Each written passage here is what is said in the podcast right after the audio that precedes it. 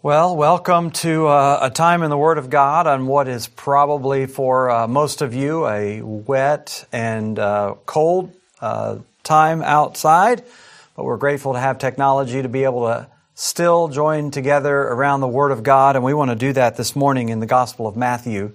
So if you have your copies of God's Word with you there, if you'd open them up to the 11th chapter of Matthew, as we come to a passage this morning that talks to us and gives us incredible insight about the heart of Christ. There are 89 chapters in the four Gospels uh, that are spread across all four, and they give us a lot of information about Christ. Dane Ortlund says this, quote, We learn much in the four Gospels about Christ's teaching. We read of his birth, his ministry, his disciples. We're told of his travels and prayer habits. We find lengthy speeches and repeated objections by his hearers, prompting further teaching. We learn of the way he understood himself to fulfill the whole of the Old Testament. We learn in all four accounts of his unjust arrest and shameful death and astonishing resurrection. But in only one place, perhaps the most wonderful words ever uttered by human lips, do we hear Jesus himself open up to us his very heart. End quote. That place is our passage this morning in Matthew chapter 11, verse 25 through 30. And it's our focus as we come back to our study of this gospel. This is where Jesus says, beginning in verse 25, at that time Jesus declared, I thank you, Father, Lord of heaven and earth, that you've hidden these things from the wise and understanding and revealed them to little children. Yes, Father, for such was your gracious will. All things have been handed over to me by my Father, and no one knows the Son except the Father, and no one knows the Father except the Son, and anyone to whom the Son chooses to reveal him. Come to me, all who labor and are heavy laden, and I will give you rest. Take my yoke upon you and learn from me, for I'm gentle and lowly in heart, and you'll find rest for your souls. For my yoke is easy and my burden is light. Here you have the heart of Jesus described by Jesus himself, and it's really a remarkable description by Jesus' own testimony. He is gentle, he is lowly, he is what we might call tender, he's welcoming, he's understanding, he's eager to receive any and all who come seeking rest, all who are burdened and heavy laden. And he promises that he alone is the one who is able to give rest to these. Because he's the only one who has a yoke that is easy and a burden that is light. Now this statement is remarkable not only because of his content, but also because of the context in which we find it, because he's describing this overwhelmingly welcoming heart, this overwhelmingly gentle heart, right after having described, if you remember, the rejection of all of these cities, all of these places where he had been doing his ministry. It's a period of widespread resistance, widespread uh, rejection as Jesus ministered to these towns all up and down the northeast coast of, of uh, the Sea of Galilee for the last probably two years. He had been ministering, he had been healing everywhere he went, bringing restoration to mangled bodies, joy to people who had seen their loved ones suffer for years, relief to families and homes and communities. In a few cases, even bringing people back to life who had died. And yet, despite all of this, those who truly understand and accept Jesus at the end of that two year span would really only be just a few dozen people. Thousands, really uh, multiple thousands of people ultimately would walk away from him. It is in some ways a baffling response, incomprehensible level of resistance and hardness to his mercy and truth. And yet Jesus' response to this rejection is not total retaliation and reprisal, it is, in fact, a heart of sorrow and weeping. He pronounces woe over cities that have rejected him that really came out of a heart of sorrow and warning for the judgment that they're going to face for that kind of rejection. And a heart here ultimately that still yearns to lift them from the burdens that they're carrying, the weariness of life that they're facing. This is a picture of the heart of Christ that, that has faced and, um, and experienced profound hatred and rejection and dismissal, and yet it is not overcome by that rejection. In fact, it faces the rejection, it faces the resistance, it faces the indifference, it faces the lack of love in all of those things and continues with overwhelming grace and humility. And what he's doing in these verses is really articulating for you and me a tremendous perspective when he faces this kind of rejection, a grace that is demonstrated in the face of reject- rejection in two really profound ways. And we want to look at those this morning. The first, in verses 25 through 27, we might simply say is uh, Jesus revealing truth to those who are lacking in wisdom. He's revealing truth to those who are lacking in wisdom. This is one of the expressions of his grace and his kindness.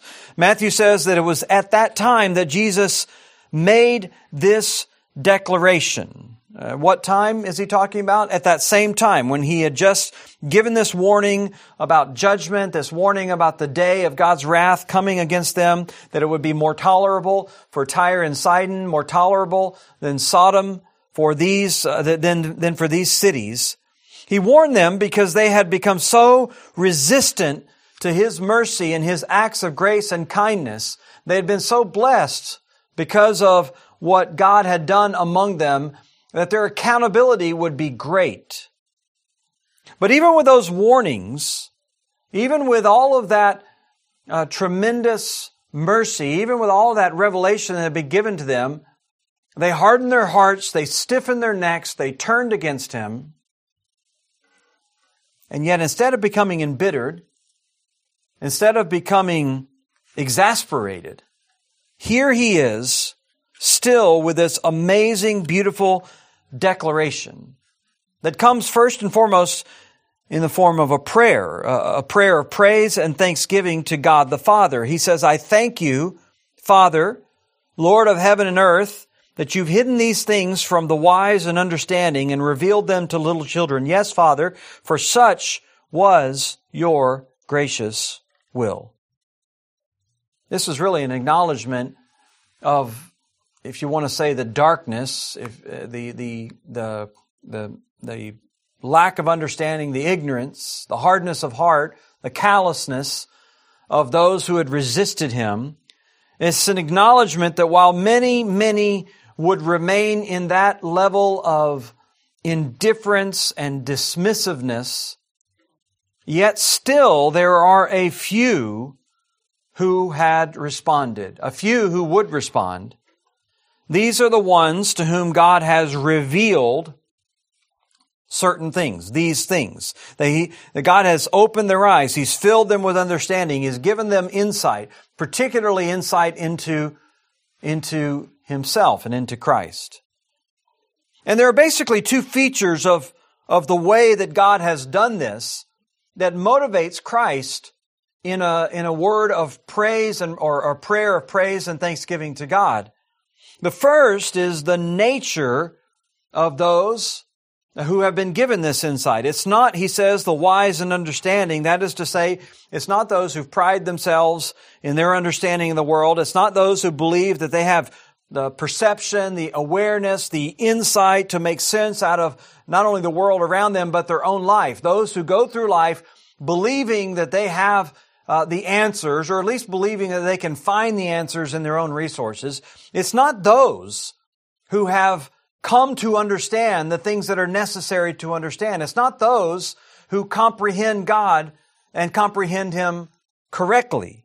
Jesus is praising God for His plan which ultimately bypasses all of that human pride and, and, deals a blow, if you will, against that human pride, which is really the chief cause of the suffering and the condemnation of man.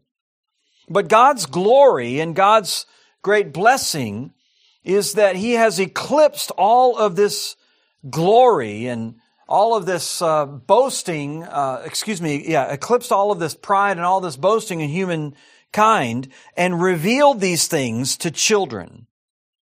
He revealed these things to infants, not, not a reference to their physical age or stature, but really picturing children in the sense of those who are totally dependent on others. That's what a child is. They're someone who can't speak for themselves. They can't feed themselves. They have no skill. They have no resources to care for themselves. They have no knowledge. They come into this world knowing nothing. They have to learn everything from, from, uh, from others. So he praises God that these gospel truths have been known not by those who uh, are walking around in their well-educated, uh, intellectually respectable sophistication, erudition, or whatever it might be. He, he praises God that these truths have been known not by those who boast in human pride, but those who have renounced human pride.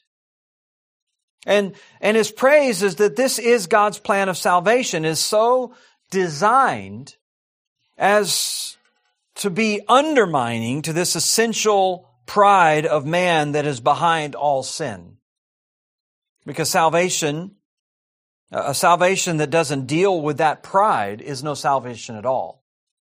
A salvation that offers uh, men and women an eternal life, an eternity with God, but leaves them in that same sort of hubris, that same sort of pride is no salvation at all. It leaves them in their sin and in the cause of their sin. Salvation that made room for man to boast would leave man in the very pride that led to his initial downfall. It was a pride that was the first blemish on God's perfect creation. It was Satan's pride that was fundamental to the fall, not only of him, but the corruption of all the angels who went with him. It was pride which Satan used to tempt Adam and Eve to believe that they could become like God. It was essentially pride that was uh, at the root of everything that opposed God and plunged all of his creation into corruption. And it was the outcome and the result of all of this pride, Satan's pride, that God set out to reverse with his great plan of redemption. The plan of redemption was essentially an onslaught against not only Satan's pride, but the pride of humanity. And so Jesus is just taking a moment to step back and to praise God for this plan that completely undermines all of that. It undermines man's wisdom. It undermines God's, uh, man's pride. In God's wisdom, He devised a plan of salvation that both saves man from his sin and at the same time demonstrates the futility of man's thoughts. It demonstrates the total inability of man's uh, of man's intellect, man's resources, man's philosophy. In the end, God's chief aim in all of this is ultimately not the exaltation of man, the exaltation of his pride. Really, it's not even ultimately the blessing of man, but ultimately it is God's glory. This is what Paul tells us over in 1 Corinthians chapter 1 verse 26 that not many mighty, not many noble, not many wise according to the flesh have been called, but God has chosen that which is weak. God has chosen that which is ignoble. All of these things, he says, was God's doing. And he does all this, he says at the very end of that chapter, so that let the one who boast boast in the Lord. All of this, all of this plan of salvation is ultimately resounding to God's glory. And that's what it's meant to do. It is meant to debase your pride and your self-sufficiency, and it is meant to exalt God's wisdom and God's grace. So this is the first feature that Jesus sort of focuses on here. The first feature, if you will, that causes him to give praise to God for the way that he's bringing about this salvation on the coast of the Sea of Galilee. He recognizes that even with all of this rejection, that God's plan is working its way out exactly the way that it would, that he would want it to. It would have been grieving to, to, to Jesus to have people coming and claiming to be followers of God and yet holding on to that kind of hubris and pride and intellectual self-sufficiency.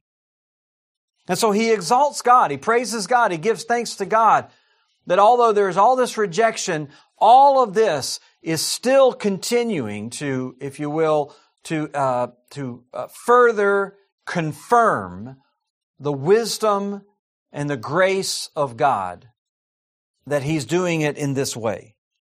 But there's a second feature that also motivates his praise and his thanksgiving. And that's the sovereign election of God in all of this. He says in verse 26, Yes, Father, such was your gracious will. This was your plan. It was pleasing in your sight. Even when all these people are rejecting you, it's not a sign that you've lost control. It's not a sign that somehow you're weak. It's not a sign that somehow you're failing. It's another reminder that in fact things are working out exactly the way that you had planned. You've chosen, he says, to hide these things from the proud. You've chosen to leave them in the darkness. ESV doesn't translate the word eudokia here, but it's the word pleased. It pleases you. It pleases God to do it exactly this way. These are the things that give God delight to see human pride exposed, to see human pride debased in this way. It pleases God that the proud find the truth hidden from them.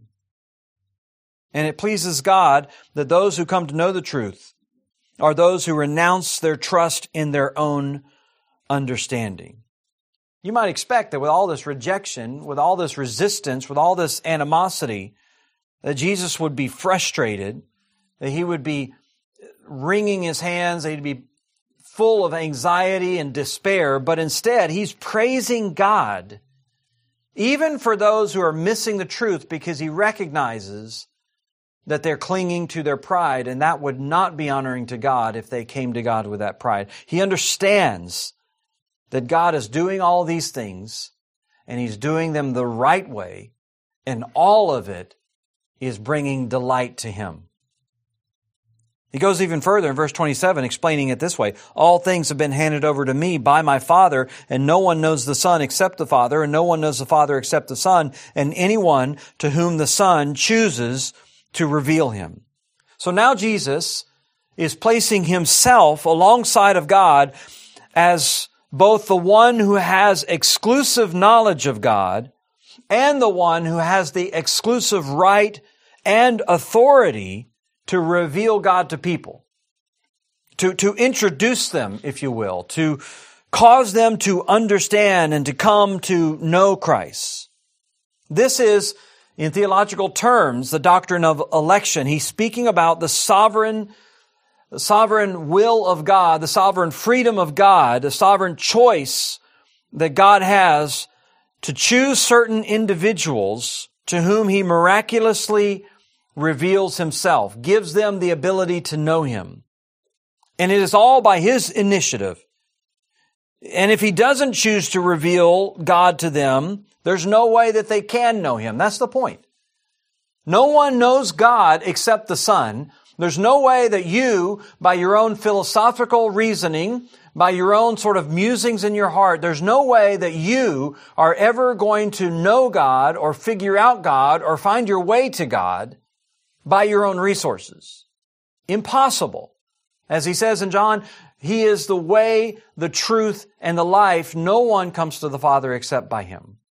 And so Jesus is essentially saying the same thing here. He's praising God for both hiding the truth from the proud and revealing it to those who've come to see the bankruptcy of their own heart and their own resources. And then he declares that he is the one who has the exclusive access to God, and he's the one who has the exclusive authority to reveal God.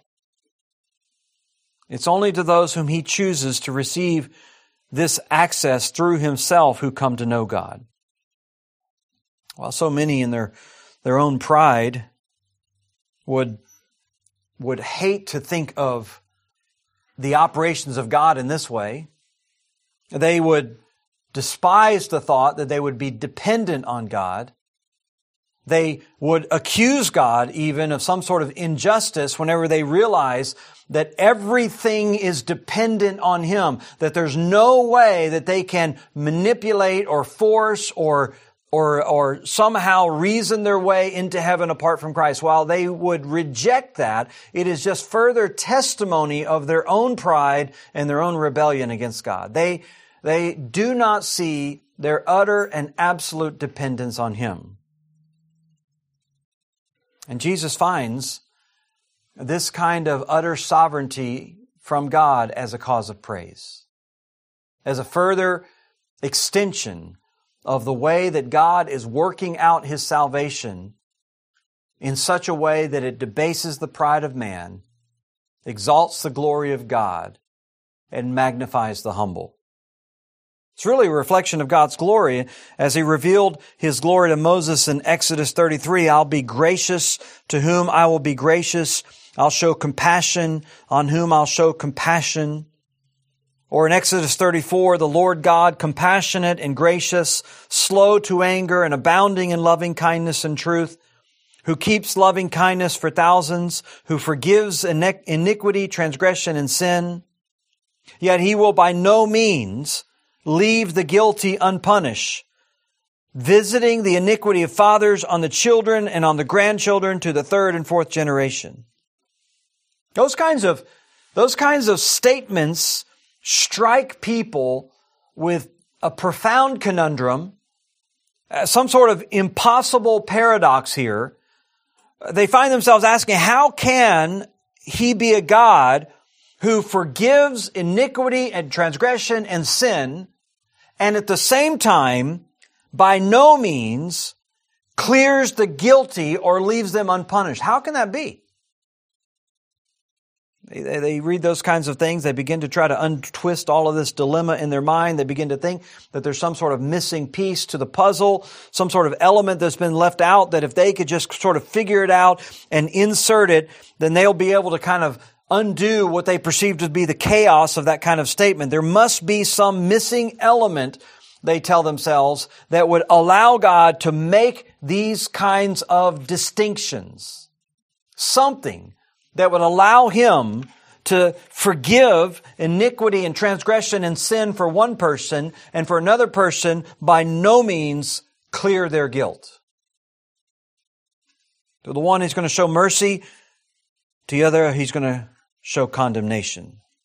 And so they begin to speculate and reason in their minds, what is it that God finds that allows him to make these kinds of distinctions. And in essence, they're trying to save God from what they consider to be a moral dilemma that is stated about his character. But all of these statements are simply affirming the glory of God. That's what Moses had to understand. That's what Jesus understood. That his mercy and his grace have no cause external to himself. Nothing outside of himself that causes him to either save or not save. We look outside of God and we ask what causes God to decide to have mercy and forgive a man's sin. It had to be something external to him. It has to be maybe man's, man's faith or man's character or man's humility or whatever it might be.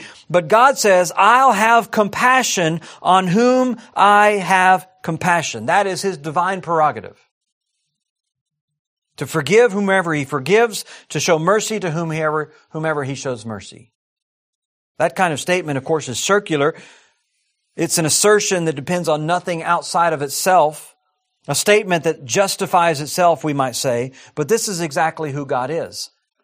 He doesn't depend on anything outside of himself. As he says to Moses in Exodus chapter 3, when Moses asks his name, he responds, you may remember, by saying, I am that I am. That, that in itself is a circular statement. I exist because I exist. I don't depend on anything outside of myself to exist. That is the glory of God, the independence of God, the freedom of God. Well, here in Matthew chapter 11, Jesus is praising God for that same kind of self determination, that same kind of freedom so that when God works and when God saves, it absolutely abases any kind of human pride, and it is all because of God's sovereign electing choice. It is Him who reveals God, and it does not come from any man's intellect, from any man's musing, from any man's philosophical ways. And this undermines those who would ever believe that they could place their faith in their own wisdom, that they could rely ultimately on their own understanding. In terms of God's mercy towards men, we, we, we call this the unconditional election of God. Election refers to God's choice, the choice God makes of whom will receive His, uh, His, His forgiveness. Unconditional refers to the fact that this choice is not based on any qualification, any condition in any individual that he forgives. So ultimately, there are, there are conditions that we have that we're born with in the sense that we are all born in sin. We're all born in rebellion. We're all born in pride. But it is God who overcomes that pride and reveals himself to us, bringing us to a place of humility, renunciation of all of our own wisdom, all of our own devices. And those who come to him are those then who come having come to know God by his grace and totally apart from anything in themselves. They renounce themselves and come to him. This, all of this is a cause of praise for Christ. And he, he doesn't find this as some sort of, some sort of, uh, you know, uh, uh, reason for consternation. He doesn't find this some sort of reason for, for accusation against God. He finds this for a, a reason of delight. He knows this is God working out His plan, His sovereign plan, doing it exactly the way He wants to do it in a way that absolutely debases all human hubris. And it's a comfort for him. It's a comfort for him. Even as he's having to grapple with this rejection from the pride and the arrogance and the human self-sufficiency of all these people, it is a comfort for him in the midst of rejection. If God's to have a plan of salvation that strikes at the very heart of sin, which is pride, he has to have a plan that leaves absolutely nothing for which the sinner can boast, including even his choice to come to Christ. So Jesus very clearly says, no one knows who the Father is except anyone to whom the Son wills to reveal him. Those cities that Jesus had denounced in the verses just prior to this, 20 through 24, they weren't lacking in information. They weren't lacking in, in knowledge. In fact, they had more information about Christ than anyone in history. They had seen him in the flesh. They had watched his life. They had seen his miracles. They had Jesus and everything that he was uh, completely spelled out to them in his teaching and in his character and all those things. And yet they still would not see and would not believe. It was not an issue of inadequate information. It was not an issue of inadequate revelation. It was not an issue of anything except for their own hard-heartedness on display. And yet God, in His graciousness, chooses to reveal Himself to some who do come to Him. And this is the only possible way they could come to Him, because the Son chooses to reveal Him. Now, this is perfectly consistent with everything the scripture tells us.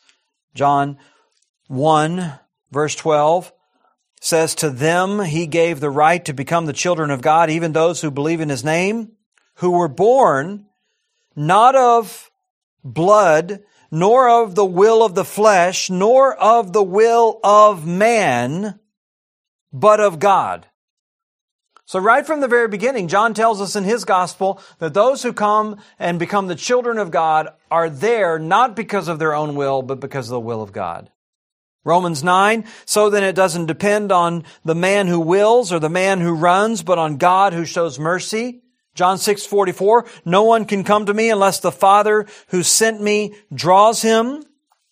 Over and over again, the scripture tells us that this is the necessary work of God if we're going to be in Christ. All of this, Jesus says, was God's plan from the beginning, and it was well pleasing in his sight. And he rejoices in it. He rejoices in it. It brings him delight. It brings him praise.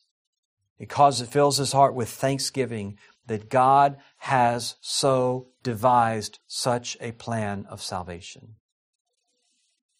So his first expression, if you will, of grace and humility in facing this rejection is to recognize the glory of God's sovereign election through it. That the rejection that he's seeing would be the rejection of every single person born in this world were it not for God's grace. Every single person who's ever lived would be just as hard-hearted as Capernaum, just as resistant as Bethsaida, just as, just as uh, uh, dismissive and indifferent as Chorazin. They would all respond to the miracles of Christ, the person of Christ, the teaching of Christ exactly the same way. Because it's not ultimately those external things that cause us to believe. It is the will of God to make himself known to those that he chooses to make himself known to. Well, there's a second expression here of his grace and humility in the face of this rejection. And it's in verse 28 through 30 when Jesus when Jesus offers rest to those weary of their burdens. Again, this is remarkable. It's remarkable that even after just affirming that all of this is dependent on the sovereign electing work of God in our, our hearts for us to even come to know Him, still in verse 28, he gives this compelling, gracious, uninhibited, extensive call. Come to me, all who labor and are heavy laden, and I will give you rest. He sees absolutely no conflict with the praise and the prayer that he just offered about God's electing work and this extensive universal call for anyone to come who was feeling the burden, who was feeling the weight of this life and their guilt and their sin. And so he makes this call, his offer for all of those people to come to him. Even those continuing to resist in their pride, the offer stands, the offer is extended. Come and I will give you rest. It's an invitation to those who are willing to admit their weariness, they're willing to admit their fatigue, a weariness brought about by the guilt of their sinful lifestyle, a weariness of trying to prove to everyone that you're okay, a willing, a weariness that comes when inside your heart is dark and the battle with your conscience is wearing you down. This is ultimately what brings people to the Lord when they finally get to the point they admit that they're carrying this enormous burden that they cannot get relief from. They've worn themselves out trying to deny God and deny His truth. They've worn themselves out trying to make themselves feel better about their, their guilt and their sin. They've worn themselves out trying to lie and cover it up to people around them. They've worn themselves out trying to justify themselves to others. They've worn themselves out trying to justify themselves to God. They've wearied themselves trying in all of their might to find some sort of peace of mind. As someone I heard say this week, we're, we're very good, we're not very good at confession, but we're very good at rationalization. We, we, we spend inordinate amount of times uh, uh, in our own heart and in our own conversation, we spend an extensive amount of time trying constantly to explain away our shameful conduct. And it is burdensome. It is wearying to do such a thing. And the longer you go, the more time passes, the more you feel yourself drowning in the, in the sort of soul crushing experience of that task. Until finally you start to see that it is your pride that's causing you to sink further and further down. And you hear Jesus give this invitation Come to me, all who labor and are heavy laden, and I will give you rest. He gives you that invitation, and He gives you two key motivations to respond to it. The first is because of who He is. He says, Take my yoke upon me, upon you, and learn from me, for I am gentle and lowly in heart, and you will find rest for your souls. So here he describes his heart for us. It's a heart that he says is gentle and lowly. That is to say, the heart of Christ is anything but harsh. It's not callous. It's not unkind. It's not, it's not irritable. It's not unreasonable. It's not any of those things. And the point of all this is for Jesus to say that my heart, that me in myself, I am completely accessible. I am completely understanding to everything that you're going through, to all the things that you've thought in your heart and mind about all the struggles and difficulties of your life. I understand all of those things. I, all of those things are the burdens and the weight and the pain and all that stuff that I'm inviting you to bring to me. I am completely approachable. You don't even have to unburden yourself. You don't even have to clean up your act. Uh, you, you can bring all of that stuff directly to Him. In fact, it is your burden, it is your weariness that actually qualifies you to come. So you come, and He promises that He will remove all of that burden and He will give you rest. Now, the mechanism for giving you rest is a little shocking because He says it's going to be a yoke. He says, I'm going to give you rest. You take my yoke upon you. We know what a yoke is. It's this sort of wooden apparatus that you would fasten to the neck of some sort of animal, a beast of burden. It might be used to hang baskets from the side to carry loads or maybe even strap them to some sort of cart or a plow or some other, uh, some, some other instrument that they would pull behind them. Jesus is saying he will give you rest and he's going to do it by giving you a yoke. But it's an unusual yoke, he says. It's an easy yoke.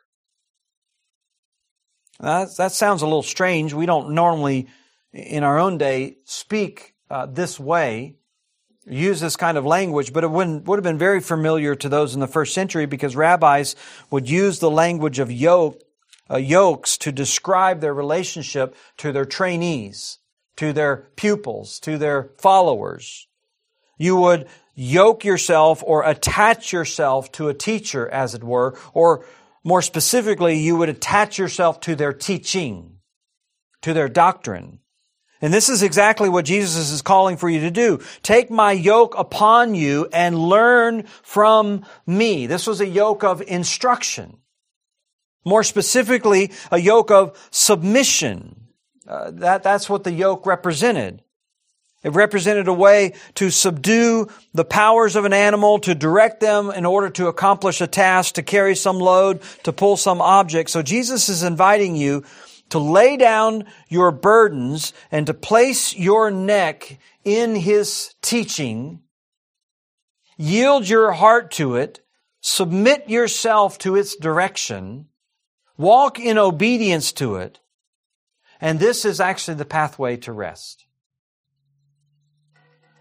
People in their desperation turn from their sin and give their life to Jesus with a willingness like that, letting Him take control of their entire lives. What they find is they aren't weighed down with some impossible laws. They aren't weighed down with some sort of uh, enormous expectation that they can never fulfill. They aren't weighed down with anything.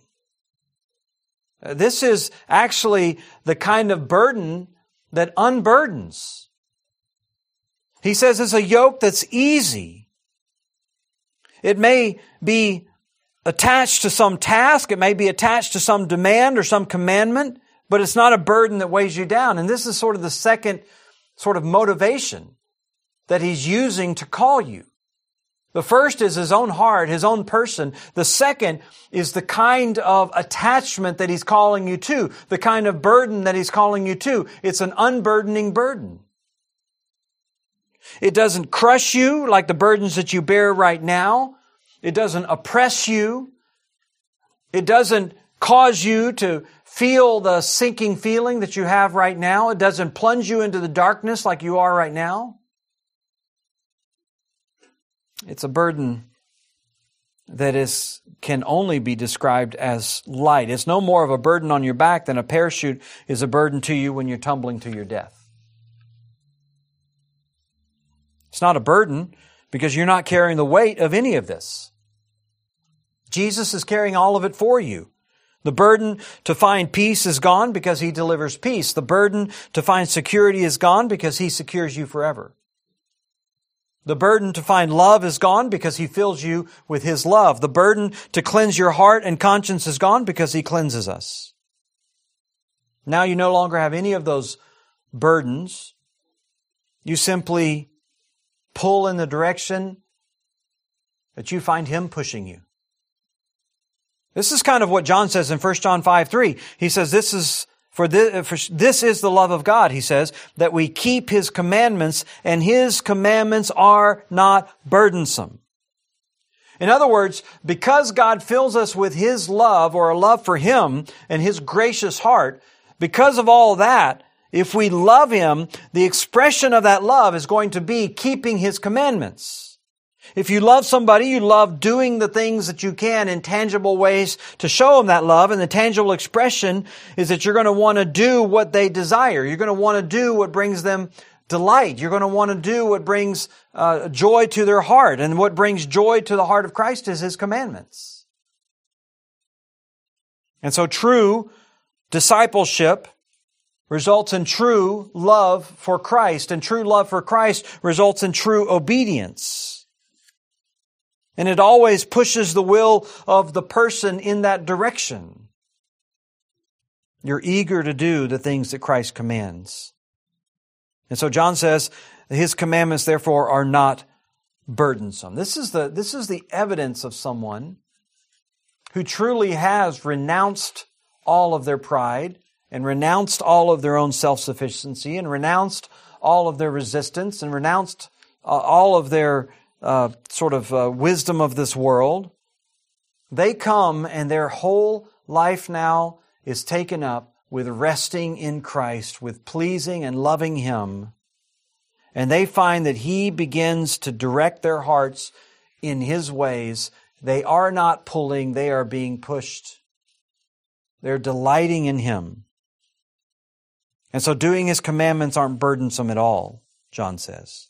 By the way, you hear this repeated throughout the scripture. David says in Psalm 119, he celebrates as much as anywhere this kind of heart attitude towards God's commandments. He says, in your, uh, in the way of your testimonies, I delight as much as in all riches. Psalm 119 verse 24, your testimonies are my delight verse 97, Oh, how I love your law. It is my meditation all the day. Verse 103, how sweet are your words to my taste, sweeter than the honey to my mouth. Or in verse 54, your statutes have been my songs. Warren Wiersbe says this. He says, imagine turning God's laws into songs.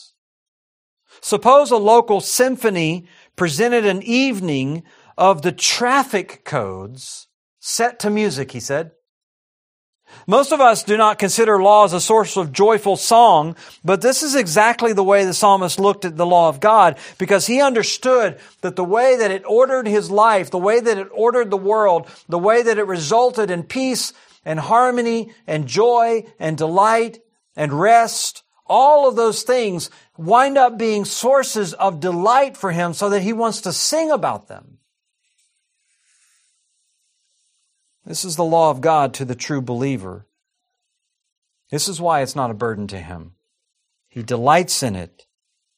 This freeing Romans 6:17 Thanks be to God but that though you were slaves of sin you have become obedient to the heart and having been freed from sin you've become slaves of righteousness.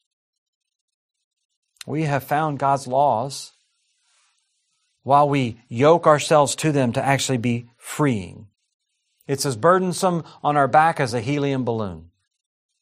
It lifts us and carries us so that we rise above all the hopelessness and despair of this world because that's what his teaching does. And so Jesus is still, still in his grace. After all the rejection, after all the pride, after all the resistance, still extending his heart and his mind to those who have turned from him again and again and again, and he is pleading with them. Come. Come. Put the burden of my teaching on your back, and what you'll find is it is no burden. It is a relief to your weary soul. This is a gracious Savior. This is a Savior that you might have resisted day after day, week after week, month after month, up until even now. This is the Savior that you have spurned, that you have uh, condemned, that you have ridiculed, that you have mocked. This is the Savior that you've resisted. And yet, He's still calling. He's still pleading.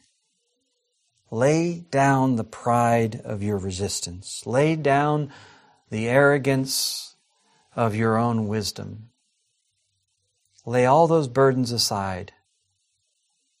Place your neck in the yoke of His teaching and find that it is rest for your soul. Tremendous picture into the heart of Christ. Hopefully, it's a heart that you'll flee to for salvation. Let's pray together. Father, we're grateful for this and thankful for these precious words of our Savior.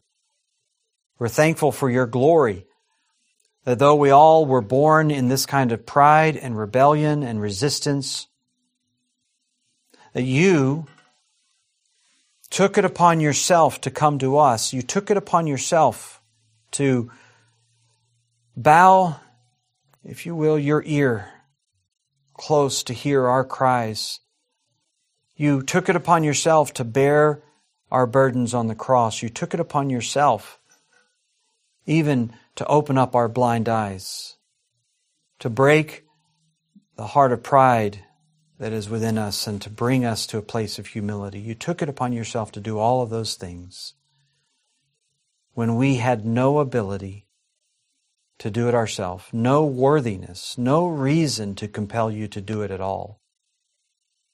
But you were so kind and so gracious and so merciful.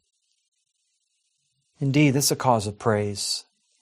It's a cause of thanksgiving because it so pleased you to show so much grace.